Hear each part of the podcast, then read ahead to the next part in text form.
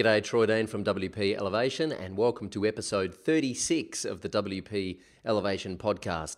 In this episode, our feature guest is Peter Freeman from Woof Media in South Australia, which is the state that I grew up in.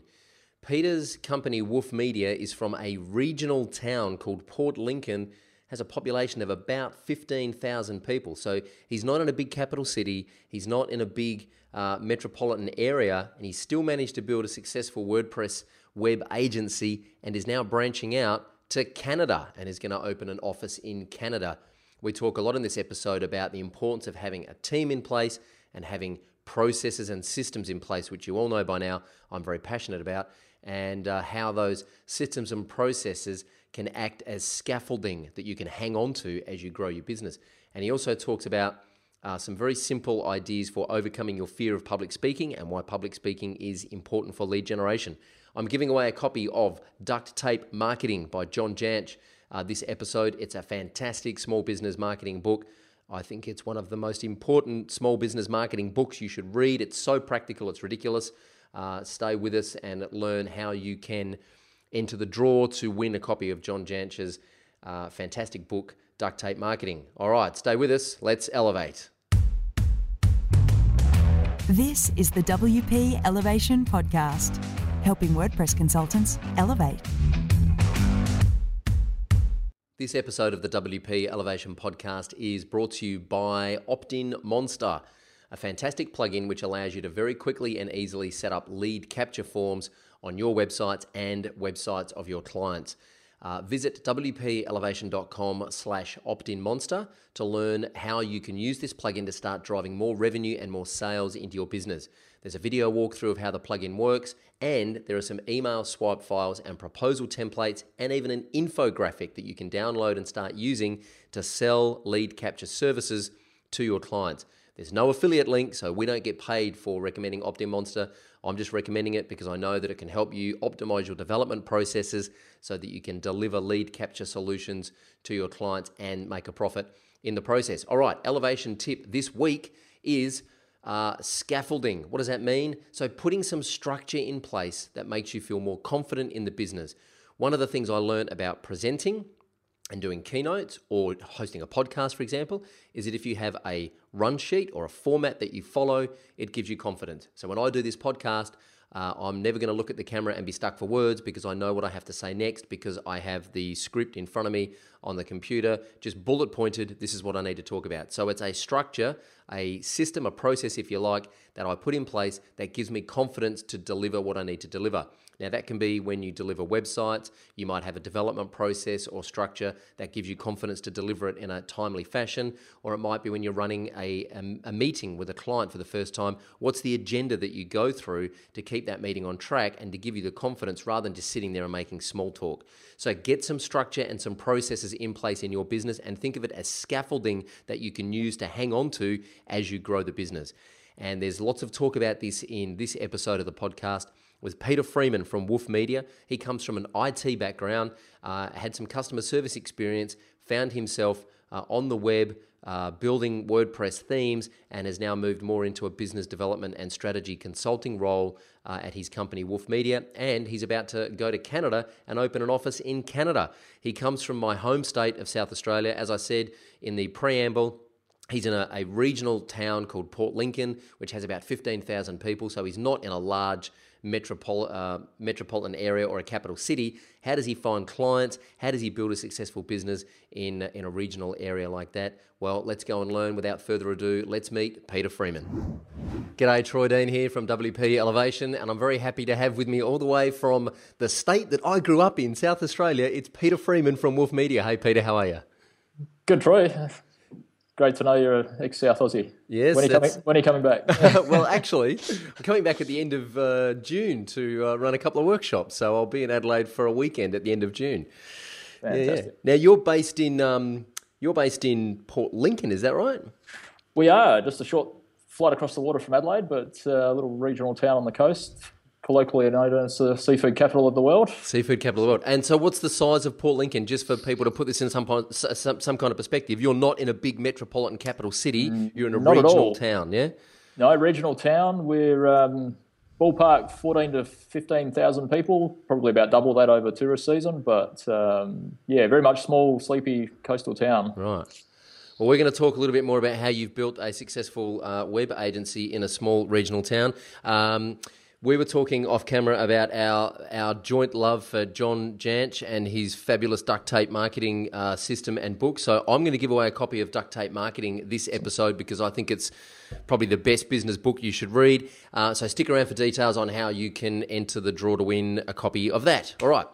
Before we talk about thing, all things WordPress and South Australia and web, when you were a kid, what did you want to be when you grew up?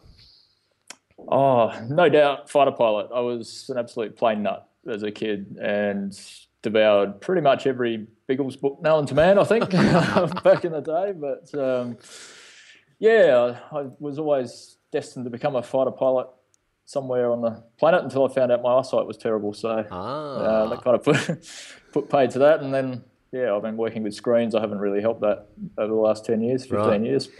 So did you did you spend any time in the in the uh, armed forces at all? No, I looked at doing it uh, straight out of school and ended up um, heading into I T um, as a career path. But um, yeah, I've since done a few flying lessons and, and various things, and it's still on the bucket list. I'm still going to get my pilot's license one day. But awesome. Awesome. I actually did work experience at the Edinburgh R A F base in South Australia. Oh, fantastic. Uh, when I was in high school, I, was, I did work experience in the air traffic control tower, uh, which was enough to put me off uh, forever. yeah, air, air traffic control, I think, yeah, no, a bit too much pressure for me, I think. But. Yeah, totally. Um, so when did you discover the web? When did you discover the internet and think, hang on, there's something here and I think I might want to explore this as a as a profession? Well, it's really kind of interesting because I... I didn't really have much to do with computers at all other than a little bit at school, and so talking early nineties, you know, Apple twos and that sort of thing were around then, and it was kind of just something in the design class and you didn't really think about it too much. Um, I guess the need for computer skills were really becoming more of a requirement sort of mid to late nineties when I was finishing up school and thinking about, well, what do I want to do career-wise?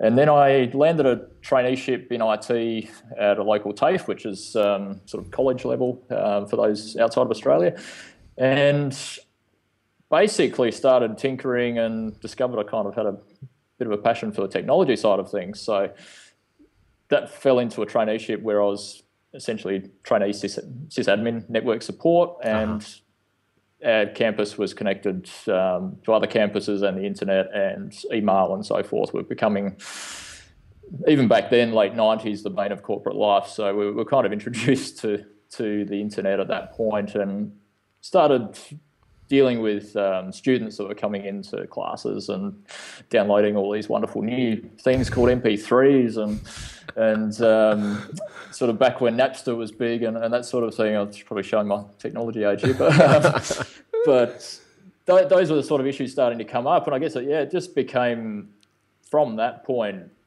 as it started to get out of the business world and more into that recreational, so music and um, online collaboration, that sort of thing.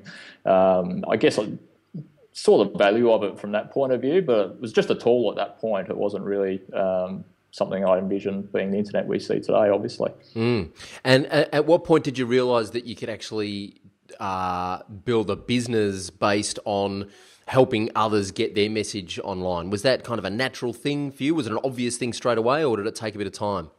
It took a little bit of time. I, I was actually more in the I T um, side of things. I had a lot to do with open source, which I can touch on a bit, little bit later, um, in the Linux space more than anything, more so than the, the software space. And business and marketing was something I sort of went into later, I guess. That's only been a recent development career-wise.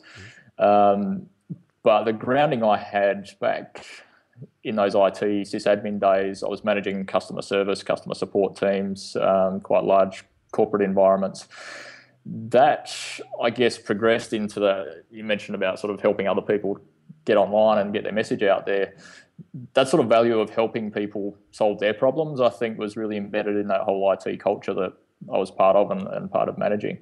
And that progressed over time to getting a little bit tired of the, the corporate world and, and government world that we were dealing with, and um, looked more outside and started doing a little bit more on the side. So it was more tinkering with websites. I started building a platform for my wife, who's a um, who's a freelance writer and does quite a little bit online. She's got a couple of websites, and kind of got into web um, probably only seriously six, seven years ago, I guess. Um, and it was more of a sideline, more of a hobby at the time. And was that was that Woof Media, or were you before Woof? So so Woof Media was your so Woof Media is the the company now. Was that the first kind of foray into online uh, web design and, and online marketing? No, I actually I took some extended leave uh, from my then uh, full time position and started out on my own doing the whole freelance thing. Mm. Um, Which, looking back, I made every mistake in the book. But um, as you do, they're all they're all lessons. Um, there's no such thing as a failure, as they say. It's all lessons that you can learn. Yeah. Um, and then started working with this company called Wolf Design and Print. It was a local company, quite a successful design and, and print agency, and they had just started moving into web. It was something I guess their clients were pushing them towards, but they didn't really have a, a great set of skills in that space. So. It kind of, long story short, basically we ended up teaming up and, and reforming as a new company um, only uh, more or less than two years ago now, um, and relaunched as Woof Media. Um, kept the same Woof tag, just um, dropped the design and print because we didn't want to be pigeonholed in that space, um, given that digital is, is very much a big part of where we see ourselves going. Mm. And uh, do you, do you remember the first time you saw the WordPress dashboard? The WordPress dashboard was still back in the corporate days, actually. We, um, my team was struggling. I had a distributed team right, right around South Australia and mainly in regional, and we were struggling with collaboration. And I actually looked at WordPress as a solution for essentially creating a little bit of a mini intranet for our team. Right. Um, and that would have been probably around the version or one point X something. It'd be two thousand three, two thousand four, I reckon. So, yeah, I have to look up the WordPress timeline. It'd be around about that. Very, very early days. Very, very early days, yeah. A publishing platform at that point, obviously. Um, all the good stuff came later. Yeah. So May two thousand three was when uh, it when it first when when the first version of WordPress uh, was published. So yeah, that would have been very, very early days. Yeah, certainly within the first year or two of um, WordPress's life, anyway. And um, so, so, so back then it wasn't. It, it, you didn't look at it and say, "Okay, well, this is something that we could use to build websites for other clients." It was quite. You've kind of done this full loop and come back mm. to using WordPress now for client work.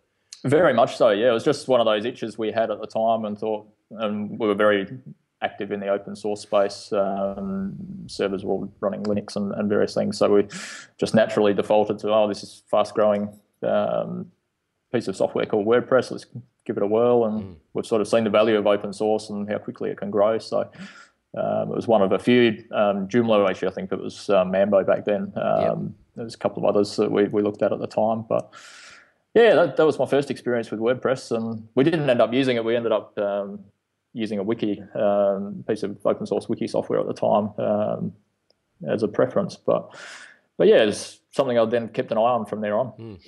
How do you describe what you do in one sentence today? When someone meets you for the first time, what's the elevator pitch, so to speak? Well, that's changed drastically in the last two years. Um, right now, and it probably comes back to the core of what we do, and it's really about growing businesses. Like I, I like to see us as the marketing extension of a business. So we really, we're all about growing businesses through smart marketing. Um, mm-hmm. And that includes offline as well. We're not purely digital. It's, it's a matter of looking at um, offline, digital, and any other marketing um, collateral that you have to deliver growth in your business. I mean, that's the bottom line. We're, we're all about growing your business. Great. Um, does it? Do you think um, it's interesting? I've never heard anyone articulate it like that before. That what you do is you you you know you help grow businesses. Do you think that helps you stay more accountable and more kind of performance based? Because if a, if a company engages you and you start working together, and after twelve months they're like, well, you know, Peter, we're not seeing any growth here. Does that frighten you that you, you kind of say we help you grow your business? Do you kind of then think, well, okay, we better get our skates on and actually deliver mm. here because we've promised this thing? And does that does it does it kind of make you nervous having a very specific value proposition? It does and it doesn't. I mean, I guess I'm always one for a challenge. So um, setting yourself up, I guess, like that is um, a good way to get you motivated to, to make it happen. Um, but one of the challenges, I think, for most of our clients, and we typically deal in the small to medium business space, we've got a couple of larger clients, but generally there's so much around in terms of marketing. You could be doing social media, you could be doing web, you can be doing email marketing. There's so many things you could be doing, um, which is why we come back all the time to strategy. So why are you doing this thing, and, and what's hanging all this, or what's connecting all of these tools and these methods of marketing at the end of the day? So in a lot of cases, we're actually just peeling back all those layers that people have out there right now and starting off from scratch and saying, well, who is that ideal customer? To go back to John Jantsch, it's basically who's that ideal customer um, that you're trying to speak to, and and how can we set your marketing up to talk to that person, and then measure the results in terms of, is it doing better than what you're doing now in trying to talk to everyone rather than that specific customer group that you know you want to work with, but it's just trying to make your marketing line up with that. And I would hazard a guess that most small to medium-sized organisations that you start working with probably haven't got an ideal customer avatar profile built, and they probably don't have much of a strategy. They're just kind of swimming in tactics, but there's not much holding it together. Correct. Yeah, we have a bit of an in-joke in the office, really. People come in wanting a website and they go out pretty much knowing that's not just what they need. Don't they? Yeah, yeah, yeah. They come in and we brainwash them, and, and they sort of realise that hey, maybe there's a little bit more to this marketing thing than, yeah. than just building a website. We'll come back and talk more about ideal customers uh, in a little while. Um, What do you spend most of your time actually doing day-to-day in the business? Are you on the tools? Are you kind of putting WordPress things together, or are you doing more client development work or sales? What's your role? More and more. So two, two years ago, I was much, much more on the tools, um, building teams, um, working with the design side of things. Now, building up much bigger team to handle a lot of that. So I spend more of my time on the strategy side of things, so working with clients, identifying requirements, project management with existing projects, and just making sure we're, we're hitting those timelines and targets with, with each of our projects. Um, little bit of tools here and there. I've still got that sort of itch to scratch in the background there somewhere. Just got to make sure I'm still aware of what's going on. But oh, that was my next question. Have you found it hard to get off the tools? Because everyone I speak to who gets off the tools and gets into kind of strategy and biz dev, they they usually have a couple of little hobbies or a couple of little sandboxes that they play in because they just still love the tools. Yeah, yeah. No, there's certainly certainly that to it. Um, it's it's not easy, and that and coming from a technical background, um, definitely I've got a love for the technology, so it is hard to step away. But it's just constantly reminding yourself about, well, where is the value that I can provide with the business? It's not doing the essentially the low value coding work, which is um, and. At the end of the day, I spend so little time with it now that I'm not the best person to be doing that anyway. So yeah. I'm pretty rusty. Don't um, don't ask me to build you a theme now. It's, yeah. um, I, I can give you half a dozen people that'll do a way better job than I will. So you, you, you touch on something really interesting here, something that I'm very passionate about as well, is working out where you add the most value to the business and then just focusing mm-hmm. on that. How did you realise that um, you were more valuable consulting with clients on strategy than you were cutting C S S code?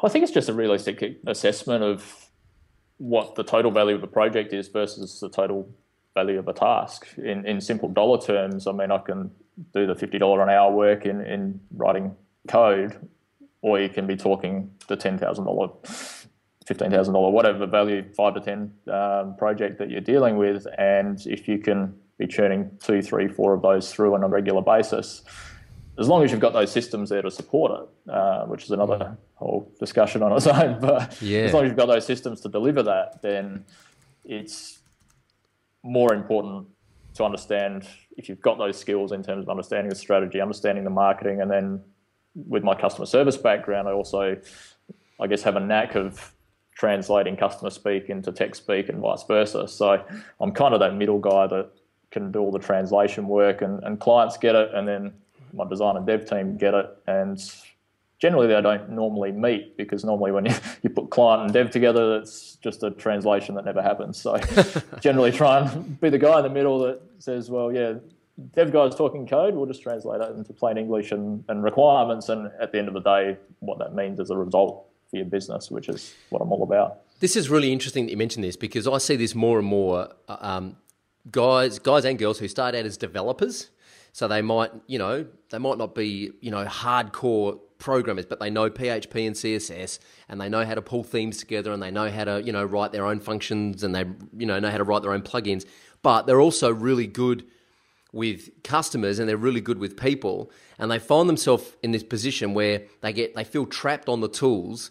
And I think, and this is kind of what I call the consultant, is someone who can sit between the client and the technician and basically translate, here's the problem, we're designing a solution, give the technical brief to the technician, and then present that back to the client. And you're constantly kind of putting your, your different hats on depending on who you're communicating to. And I think that's a real skill in itself. Oh, no doubt. And and coming, I, I guess coming from a bigger corporate background and being on the client side and dealing with external companies, and often, certainly in the web space and some of the larger projects I was involved with, you're dealing with, pick any big brand you like, I guess, but um, they've got a sales team, and then they've got their major software development arm and so forth. And you never talk to the software development guys. You're always talking to their marketing guy who comes along and sells you all the sizzle and says, yeah, we've got this wonderful system. And then, of course, you know full well they're running off to their dev team and saying, well, I've just promised all this stuff. Can you build it? but but in that sort of environment, I guess, translating that to the smaller business world, yes, you, you typically in a sort of freelance small business agency model, you typically wear all those hats yourself. But I think understanding where each of those roles is most effective is is one of the skills. And, and if you've got the skills to, to, I guess, play on both sides of that fence, mm. I think, like you say, that I think there's some real value there. Mm. Uh, I think it puts you in a very unique um, situation, and I don't think the the value that a good consultant adds to an agency should be underestimated. Mm. What's the one thing that keeps you awake at night? Uh, my kids. I've got two two-year-old twins, so I'd say no more. Yeah. Wow. Yeah, yeah, yeah. No, uh, very little actually. My wife always complains that I'm not one of those ones that gets kept awake by anything. I Wow. I'm one of those people that writes everything down out of my head at the end of the day, and then uh, yeah, sleep sleep like a baby when I can. Right. So, is there, are you a advocate of the David Allen getting things done kind of methodology, where you kind of dump everything out of your head at the end of the day, so you park it somewhere so you can rest mm. easy? Absolutely. It's. I did try following the whole G T D system once and never quite got there, but that's one thing that did stick was yep. writing things down, or in these days it usually goes into Evernote, but um, right. It's one of those things I find very valuable, just on a personal productivity level. Just dump it out of your head and hopefully don't think about it again until the next day. So here, here's the here's the okay. Help help me solve this problem. Here's the problem I have with that. Right, is I because you know I so I use I mean I use everything, but I've used Evernote before, and we use Asana a lot for project management in house mm. now. But if I think I've got an idea, I'm not sure that where I park it. Like if I, it's you know quarter past eleven at night, I go I'm going to park this idea somewhere. I'm not certain that I'm going to park it somewhere where I remember where I've put it. So therefore, I'm just going to park it somewhere. And three months later, I'll go, oh, I was meant to do that thing. Or three yeah. weeks later, or a client calls up and says, hey, where's the thing you promised? And I go, oh, damn, where did I park that? So how do you make sure that you park something somewhere, which means that tomorrow morning it's where you need it to be and you can address it when you're nice and fresh and bright? Well, I kind of have a, I guess, a working file in Evernote for each week. So typically, that's my major things I want to work on for that week, whether it's projects, et cetera. Um, we're just in the process of actually adopting a C R M, and mm-hmm. we're kind of in this transition phase with the old part of the business, mm-hmm. which was a lot of paper-based stuff. We've mm-hmm. got a lot of stuff electronic, and then gradually moving everything to a more formal C R M and project-based system. So um, at the moment, what works for me is just running a, a standard Uh, note file in Evernote, and um, I just use the highlighter for all the urgent stuff that I want to flag. And then quite often those ideas, like you said, you, you have that sort of brainwave at eleven o'clock at night or whatever, you drop it in there, and typically I end up with this ever-increasing list down the bottom, which um, a lot of cases not much happens with. Yeah, Sometimes yeah. things happen, but... Yeah, yeah.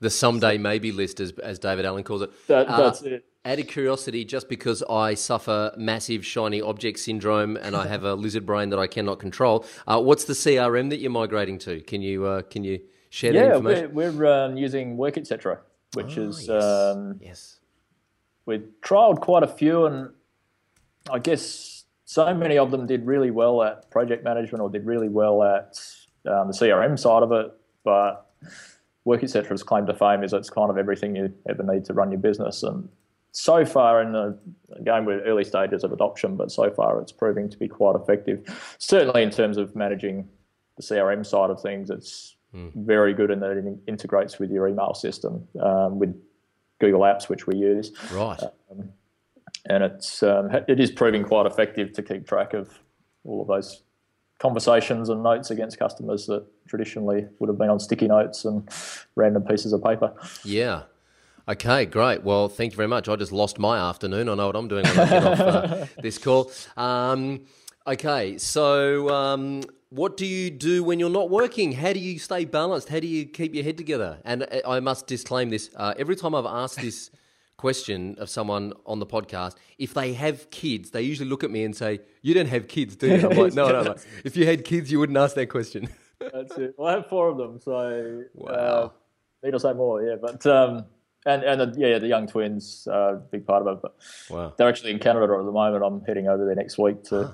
get back. We're in the process of relocating. That's um, all part of the the next evolutionary stage of Woof Media and, wow. and my personal life. But wow, fantastic. But, yeah, looking forward to a North American summer. I'll skip the Aussie winter and yeah, do the yeah. Canadian Canadian summer by the lake. That's right. Where it's at. So is that a permanent move to Canada?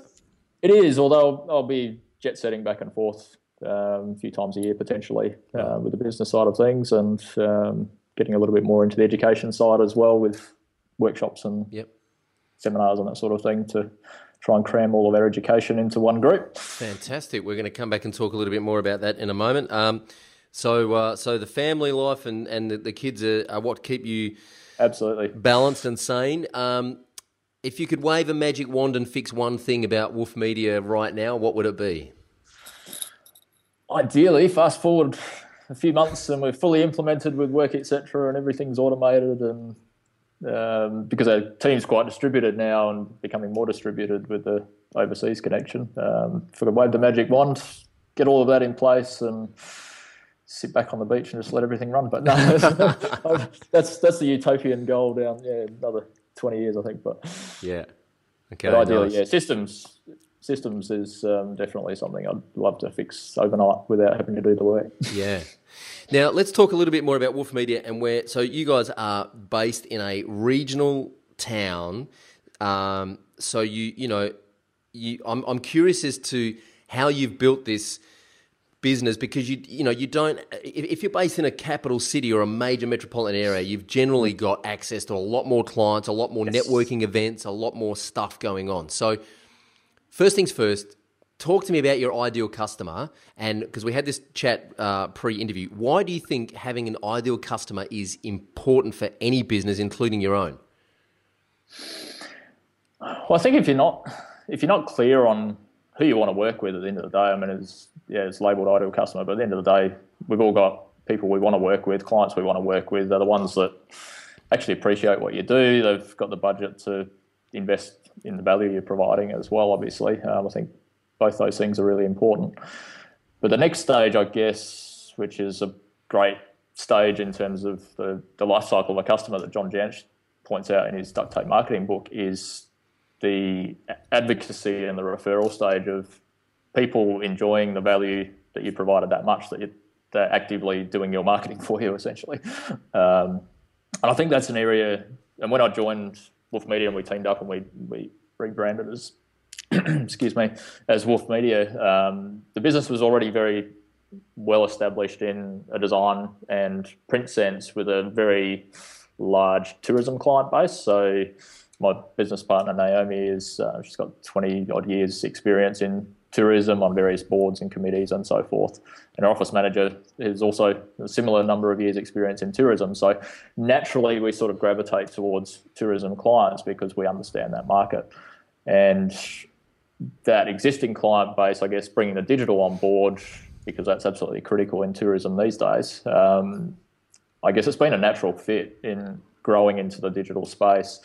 Um, so we've probably naturally sought our ideal customer as, as being in the tourism space, but more recently we've um, teamed up with some seafood industry people, our location being seafood capital of Australia, basically. Um, we've had a bit of a passion of seeing them go a little bit more digital with their marketing. Traditionally, it's been a, an offline traditional um, industry. So we're kicking a few goals in that space now, and uh, working with the regional development board on on a few projects there as well. So, so I guess it's an established client base that we've been able to take in a different direction, or a direction that we've seen they've needed to go, and they've also at the same time understood that they've needed to go in that direction as well. So it's been a, a happy fit in that respect. And, you know, one of the questions I get asked all the time when people, when we're talking, having this conversation about ideal clients or ideal profile, ideal customers, one of the uh, the questions I get is, well, does that mean you say no to anyone who's not your ideal customer? Now, I mean, clearly you don't. You, I no. mean, you, you don't. If if I, you know, if someone walks into your business and says, "Hey, we need a full digital marketing strategy," and you say, mm. "Well, you're not in the tourism industry. Sorry, we can't help you." No, not at all. Um, we definitely go down the path with them, um, and in a lot of cases, and we've had some instances with um, schools recently. We've uh, launched a few school websites. We've gone down a very similar path with developing a digital strategy for them and implementing various forms of online marketing, um, web, email, and social media, particularly. So yeah, it's it's definitely not a case of um, we have this conversation with our clients um, in terms of developing their strategies as well. Is it's not a case of shutting down your doors to everyone that doesn't meet your ideal client profile. It's more a case of making sure the messaging you send out with your marketing is actually designed to attract that type of client.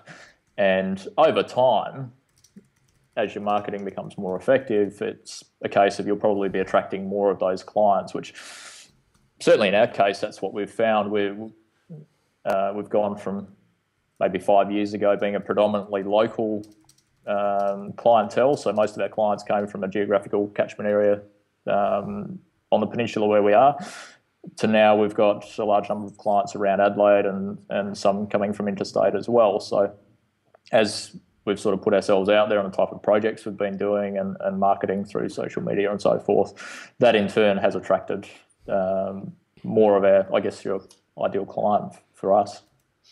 And you, the, the interesting point you just touched on is that uh, knowing your ideal client makes it easier to communicate with them, right? Correct.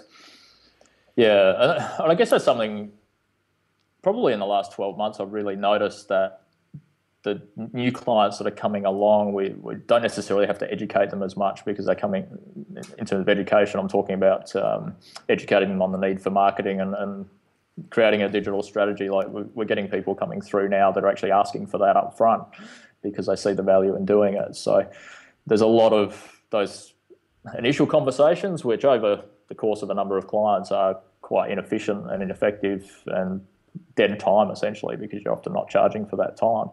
So if, if you're minimising the need to have all those early stage conversations with clients to develop proposals and so forth, that, that's good for your, your bottom line as well. Uh, it's we're going to talk about this more in the elevation round, but uh, you know, ha, ha, just quickly, how do you just just just touch on that point again? How do you stop people? How do you stop just having people pick your brain and and give you get like you give them all of your best knowledge for like forty minutes on the phone, and they say, "Oh, thanks for that, Peter. You're a nice guy. Well, you know, we'll see you in the soup." And you go, "Hang on a second, I just sent you a yeah, bill for, it. you know." Yeah, now you, I've got to get back to the paying customers. Yeah, yeah, yeah, exactly. How do you nip that in the bud? Like, do you have a qualification process that goes on when people come in to the organisation to make sure that they're not, you know, tire kicking, so to speak? Yeah, increasingly we're working on that. It's not a, a done thing at the moment in terms of I'm happy with where it's at. We still get the, the tire kickers, and in a, in a smaller regional town as well, um, we place a pretty significant value on personal relationships as well. And, and often some relationships, while they might not be a client relationship, they'll actually know someone that we're about to work with or, or will be working with. So we do spend a fair bit of time on building relationships and having the coffee and all the rest of it. So I do probably more than I should give away a bit of uh, bit of information, but I'm in terms of non-charged um, information. But I'm also a big believer in giving enough out there that you'll get something back later as well. So I, I tend not to have a, a closed shop when it comes to um, no, you can't talk to me unless you're you're signing a check on the way in, sort of thing. I don't um, don't sure. tend to operate by that at the moment. Um, you, you touched on, um, before we spoke a little bit, I think it was off camera, we spoke a little bit about workshops and uh, So do you speak at workshops or at events as a positioning tool, or do you just attend those events looking for potential clients and, and partners? A little bit of both. And recently I spoke at the State Tourism Industry Conference last year. Um, I think it was on mobile websites or the need for them and some of the things to look out for. So, um, and this year I was invited back, um, but I focused a lot more on branding and strategy. So I guess for me, the, the value in doing that, as much as I don't see myself necessarily as a public speaker, but the, the value in doing that, I guess it puts you in front of customers or potential customers in an environment, in this case tourism, is in our ideal client space, and you're getting to talk to eighty or one hundred people all at once. So I guess the, if, you, if you think about the cost of doing that on a one-on-one basis, it's a, a pretty low low form of, or low-cost form of marketing really to get yourself out there. Um, so it's something I see myself doing more and more of, and I think it's something every business owner or anyone in a space where they are being perceived as an expert should definitely consider it. Um, obviously, what you're doing with the podcasting and, and this sort of environment where you're actively putting yourself out there. I mean, I think that's, there's a, a lot of value in doing that, as hard as it is for, for a lot of, particularly developer types. So generally developers are quite happy just sitting in the cave with the with the screen. But so how, so this is this is really interesting. How have you, because you don't consider yourself a public speaker, you come from an I T background, so you, you're very technical.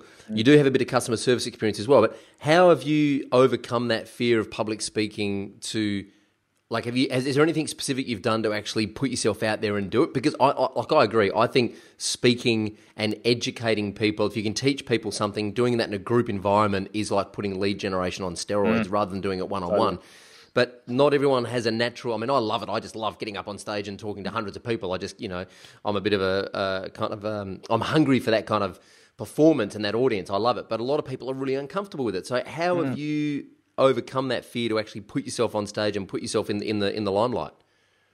I think over time, as I, and I came from, yeah, the sort of junior tech, sort of worked your way up the ranks. And I think the more time I spent in management, so I was in a position where I had to lead a lot more and manage a team that sort of just by necessity involved giving the odd presentation here and there, small group sort of thing. So I think over time, my comfort level with being in front of people um, sort of increased a little bit. And, and now, I mean, it's, it's just a case of preparation. I think I'm um, a little bit um, O C D with my presentations, and even last week, I mean, I put so many hours into making sure I was happy with it, but I still didn't feel prepared and that sort of thing. So, but I think there's that um, that aspect of just knowing you need to do it as well, and, and just being willing to put yourself out there and maybe risk not having a safety net and, and just make it happen. Does that does the does making sure um, making sure your presentations are good? Does that give does that make you feel like? Does that give you more confidence when you're when you're on stage speaking that there's a good presentation that's going to back up what you're saying? Yeah, no doubt. And I think knowing your topic as well. I mean, I've I've sat in front of presenters who quite obviously don't know their topic and haven't prepared. So um, I think anyone who's been to any conference ever has probably got a bit of a short list of those guys. But yep. Um, and I don't. I guess I don't want to be one of those people. So I mean, that's where the preparation comes into it. But also knowing your topic. I mean, I was talking about branding and marketing last week. I mean, it's it's what we do. So it's something I'm quite comfortable just to sit down and talk to anyone about. Um, so the fact that you're just standing up in front of eighty or one hundred people, it's not that big a difference really, other than you have to do all the talking. There's not as much back and forth like this. And have you uh, have you studied any kind of presentation styles or tips to make sure your presentations are engaging and people aren't falling asleep? I have actually, I've had people fall asleep in presentations before. Oh, no. And it just happens. Like, I get that, yeah. But I, I hate it when people fall asleep in my presentation. I just well, want to go and smack them on the head. Yeah, no, I um, always, being a, we're a Mac shop in terms of, uh, Um, technology stacks. So uh, Steve Jobs, definitely uh-huh. one of the guys I guess I, I look at in terms of even the way he constructs his slides. Simple, mm. don't put everything on your slide sort of style, use images and, and that sort of thing. So, um, and I've got some great designers on my team, so they tend to keep me on track in terms of not cluttering up slides and nice. bringing too much tech into the slides, that sort of thing. So, nice. But I think having less on your slides forces you to tell the story or t speak about your topic rather than just speaking to a slide. Um, that's probably the probably one piece of advice I'd give anyone putting a presentation together is less less on the slides, more out of your mouth, really. Yeah, there's a um, there's a great uh, I think it's a, a a P D F by Seth Godin called Death by PowerPoint, um, and I'm going to put that link in the show notes because it's fantastic. Mm. It completely changed the way I put my keynotes together once I read that. Um, so this kind of feels like, like what I'm hearing here is that the, and it's something I want to talk about is processes and systems in your business, because I've kind of realized I was, in fact, I shot a little video yesterday for a, um, a, a masterclass we're running here in Melbourne on the second of July. And I was talking to Dave, who I shot the video with, about how important it is to have processes in the business. And I said to him, for the first time that I articulated it in this way, but it really resonated with me, is that having systems and processes in the business feels like you've got scaffolding around mm-hmm. you so that you can hang on to it and you can climb up and and and kind of ha help the business grow up with you, knowing that you've got some scaffolding to support you as you climb up the mountain. Is and having a good presentation when you're on stage feels like the same kind of mm. thing. It's like that security blanket there to, to support you. So how how much time do you spend? And obviously systems and processes are important to you. How do you know, like, how do you know when something, when a system or a process is not working and you need to spend some time on it? Well, I think for me, because, and this is so timely in terms of where we're at, because we're in the process of implementing a lot of systems and documenting how we do things, um, because we're, we're in a phase at the moment where we are growing and we need that scaffolding in place because our capacity is, or our capacity to take on new work is limited by our systems, essentially, because we, we can't quickly expand them um, until we build them. So the value, I think, is having that confidence that, okay, yes, we can take on this new project and it's going to mean X in terms of our capacity because we've spent the time building those systems. And I think when you find out that they're not working, and we've probably tripped over that a little bit in the last twelve months as we've grown, is you start hitting some of those capacity walls and you start letting down clients on deadlines and, and things like that. And what you thought was going to be a, a two-week project turns into a six-week project and clashes with the next three that you've signed up for already. And, yeah, anyone that's uh, working in a web agency probably know and experienced that uh, many times before. But so what, what we're doing, I guess, is we're bringing more people in in terms of human resources is making sure that we can build those systems so that regardless of who's operating them, we have the same outcome. And, and I'm not a big, coming from a technical management background and managing technicians, I'm not a big fan of making sure everyone does everything exactly the same way all the way through the process. I'm more focused on making sure the outcome is the same. So yep. if somebody uses a different shortcut to get to the same yep. result, that's no big deal. It's just yep. saying, well, here's where we want to go, here's the destination, yep. here's some guidelines to get there. Yep. Be, be prescriptive where it matters, mm. um, whether it's documentation or um, delivery of um, a theme in a certain way to a client or, or whatever. But some things, obviously, you need some more specific, this is not negotiable, but other things in terms of the journey are, are less important. Um, that's what the small stuff, I guess. Yeah, yeah. So here's the outcome, here are the best practices. Mm. And, you know, you find your own way there, adhering to best practices and kind of the way that we do things here. Yeah.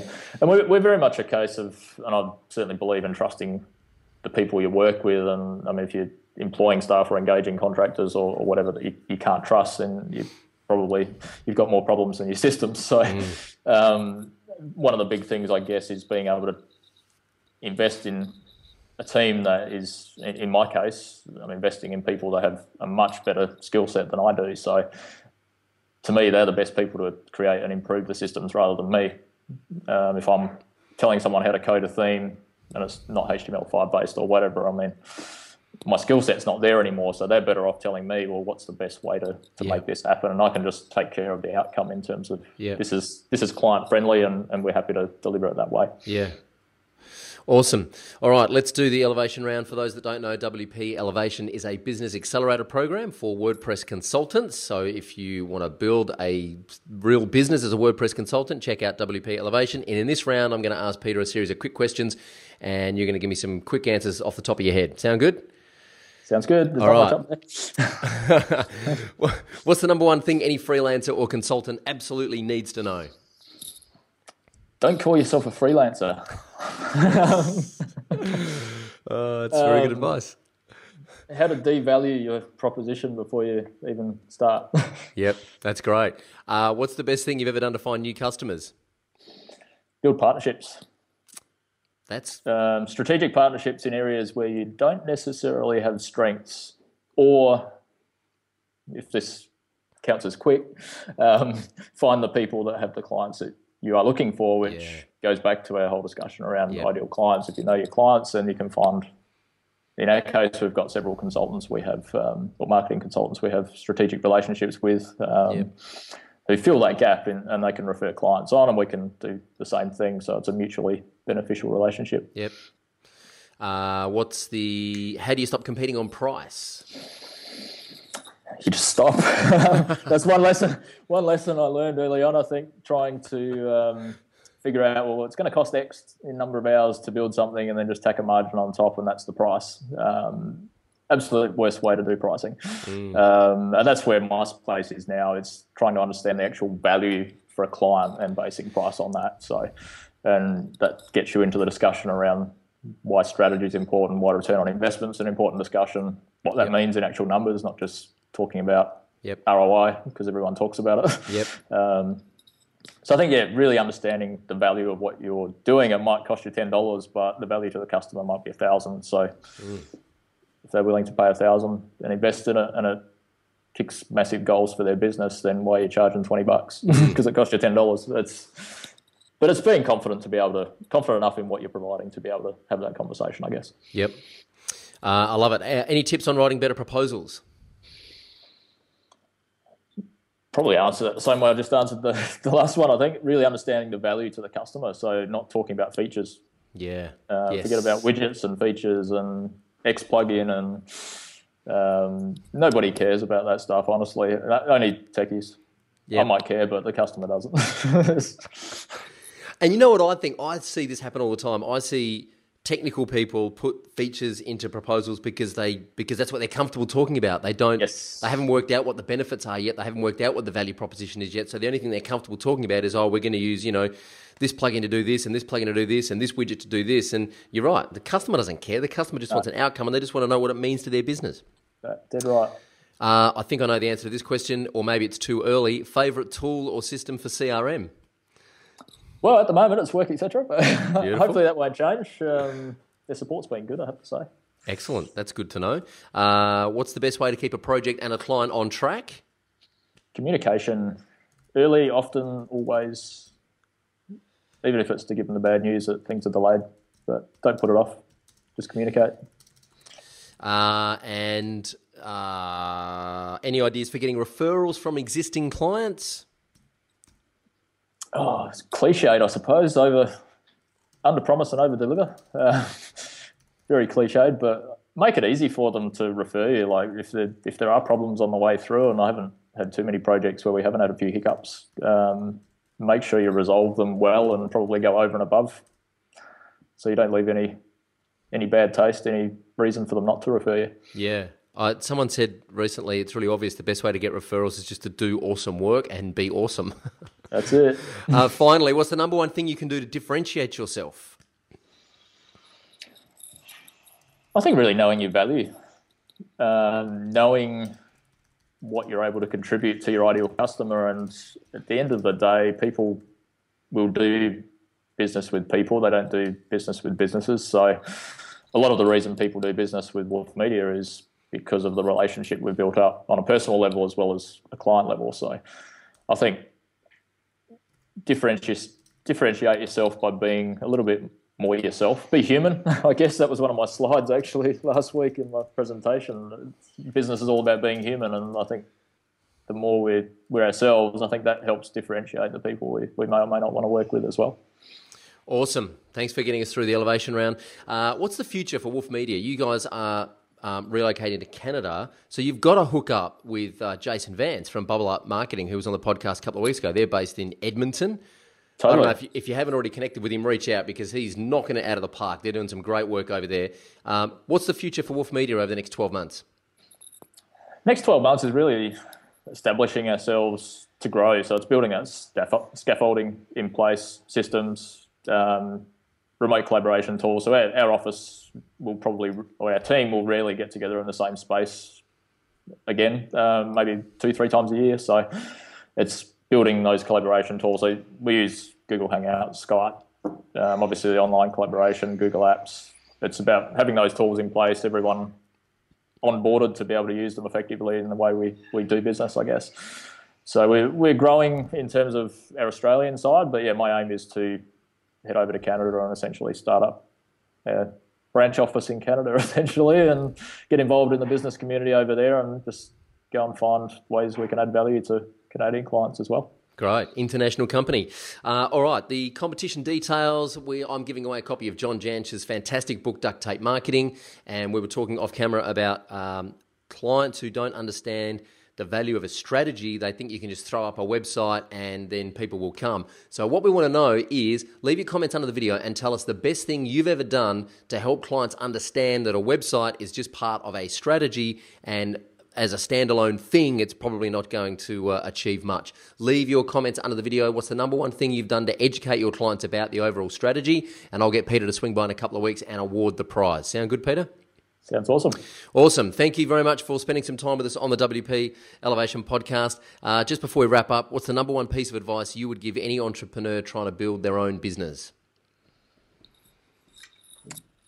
I think focus on building a team of really good people who are really good people but also have skills that you don't necessarily major in. So fill in all the weaknesses basically with great people to provide an overall solution, which is, is something we try to do.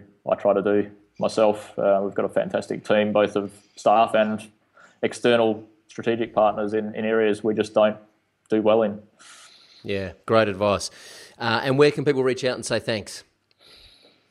Email's fine. Uh, LinkedIn or Twitter probably would be the best two if you want to uh, connect on either of those. What's your What's your Twitter handle? Just Peter Freeman. Managed Beautiful. to get that back off Twitter. It wasn't used for a couple of years and got it back. Nice one. I'll stick that in the show notes. Finally, who would you like me to try and interview and why?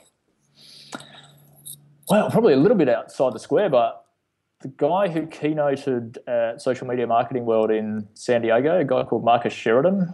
Oh. If you can't get him, follow him. Um, okay. He's got some amazing content, an amazing story around how he built his uh, pool business through content marketing online, but he's now uh, primarily a business consultant, speaking, um, teaching people how to do the same thing. But his insights on what we actually provide to clients, getting rid of all the buzzwords around content marketing and social media and everything else, and breaking it down into the basics of listening, helping, teaching, um, and providing actual value mm. to customers, I think is advice that's suitable to any business, really. All right, Marcus Sheridan, I'm coming to get you courtesy of Peter Freeman, so keep your eyes on your inbox. Peter, thank you so much for spending some time with us on the podcast. I really appreciate it, and uh, I wish you all the best for the future and the transition to Canada.